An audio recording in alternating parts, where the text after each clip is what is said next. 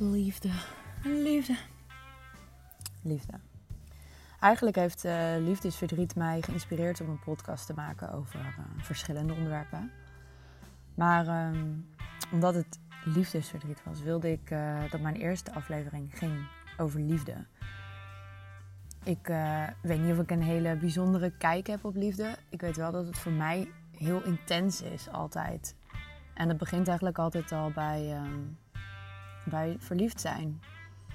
Ik geloof dat je alleen maar verliefd kunt zijn als je, als je jezelf honderd procent, nou, tweehonderd procent geeft.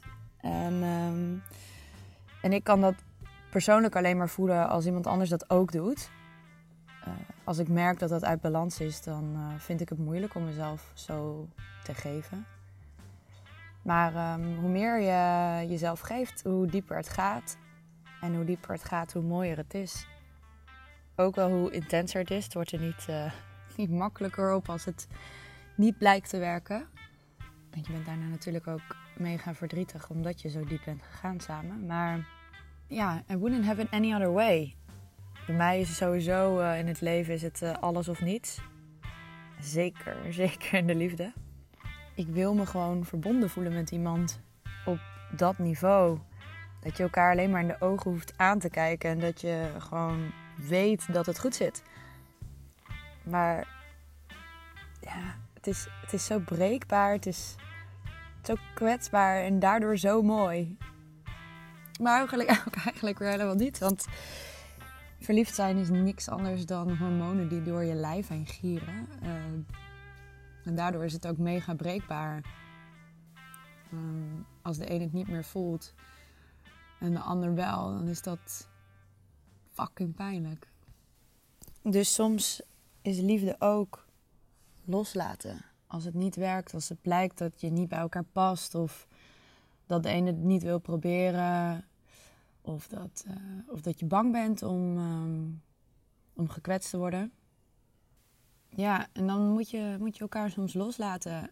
Uh, inzien dat het voor jou niet beter is om bij die ene persoon te blijven. Of, of de, voor de ander ook niet. Soms kun je zien dat de ander er aan de ander doorgaat. Of soms trigger je iets in elkaar waardoor je... Waardoor je gewoon niet goed voor elkaar bent. En dat heeft niks te maken met de intentie om niet goed voor elkaar te zijn. Maar um, bijvoorbeeld dat je iemand tegenkomt die, die bepaalde knoppen bij jou kan indrukken. Waardoor je heel boos wordt um, en dingen stuk maakt in je emotie. Het is, uh, het is gewoon heel kwetsbaar. Ja, soms moet je elkaar dus loslaten. En dat is iets wat ik zelf heel erg moeilijk vind. Ik kan sowieso dingen niet zo goed loslaten. Maar dat je een hele periode heel intensief met elkaar bent samen geweest. En dat er dan ineens niets meer is. Ja, ik vind dat, dat vind ik echt uh,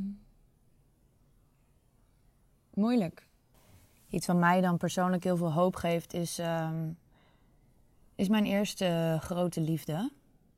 Ik was uh, zeventien. Denk ik. En ik werd uh, heel erg verliefd op uh, een jongen uit een dorp verderop. Ja, die relatie was, uh, was prachtig in het begin. Dat was echt fantastisch. Totdat het verandert en je elkaars uh, ja, de dingen gaat zien in elkaar die je toch niet zo heel erg leuk vindt. En uh, wij uiteindelijk realiseerde dat we niet bij elkaar pasten, maar nog wel heel veel om elkaar gaven. En in die periode zijn we echt heel veel grenzen overgegaan. Elkaars grenzen. Ja, ja, ik ben mijn eigen grens onwijs ook overgegaan. Um, en uh, de ons, meest onschuldige dingen waren dan dat je met uh, vrienden van elkaar naar bed ging. Dat soort dingen. Oh, wauw. Het heeft echt, denk ik, vijf jaar geduurd, denk ik, om een beetje los te komen van hem. Um, en ik heb echt altijd gedacht dat ik hem nooit zou kunnen vergeven. Ik was zo boos op hem. En ik denk ook dat ik nooit had verwacht dat hij mij zou vergeven voor alles wat ik had gedaan. Maar um, nu, tien jaar later, zijn wij vrienden. En um, dat heeft best wel veel tijd gekost. Um, maar nu zijn we oké. En ik vind dat echt fucking mooi dat dat kan. En um, het enige wat je daarvoor nodig hebt is tijd. Op een gegeven moment, ja, dan verdwijnen de hele heftige emoties. En kun je dealen met, met wat, wat er overblijft, denk ik. En um, ja, tijd heelt alle wonden. Ik geloof dat gewoon. En, maar dat is omdat hij voor mij een, uh, een levend voorbeeld is daarvan. En ik denk stiekem dat dit een vorm van onvoorwaardelijke liefde is. Want hij is er altijd. En hij kent mij door en door. En andersom ook. En we hebben elkaar in die zin niet nodig. Maar we vinden het wel fijn dat we er zijn. En uh, dat geeft mij dus hoop op een moment zoals deze. Dat ik eigenlijk liefdesverdriet heb. Dat, uh, dat het uiteindelijk met hem ook allemaal goed komt. Uh, one way or another.